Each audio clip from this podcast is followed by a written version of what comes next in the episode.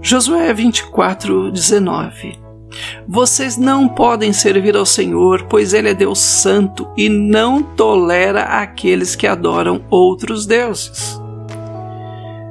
Você tem a mais leve confiança em qualquer outra coisa que não seja Deus? Resta em você alguma confiança em qualquer virtude ou capacidade natural que você tenha para enfrentar um conjunto de circunstâncias? Está confiando em si próprio com relação a algum ponto dessa decisão que Deus colocou diante de você? Essa é a sondagem a ser feita. É correto dizer: não posso viver uma vida santa, mas você pode resolver deixar que Jesus Cristo o torne santo.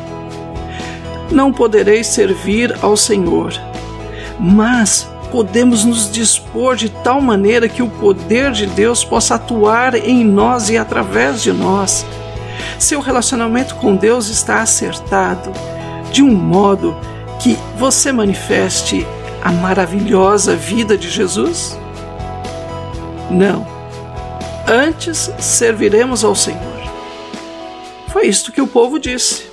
Não se trata de um impulso, mas de um compromisso deliberado. Você diz: Mas Deus nunca poderá ter me chamado para isso. Eu sou indigno demais. Isso não pode ser comigo. de verdade, isso é comigo mesmo.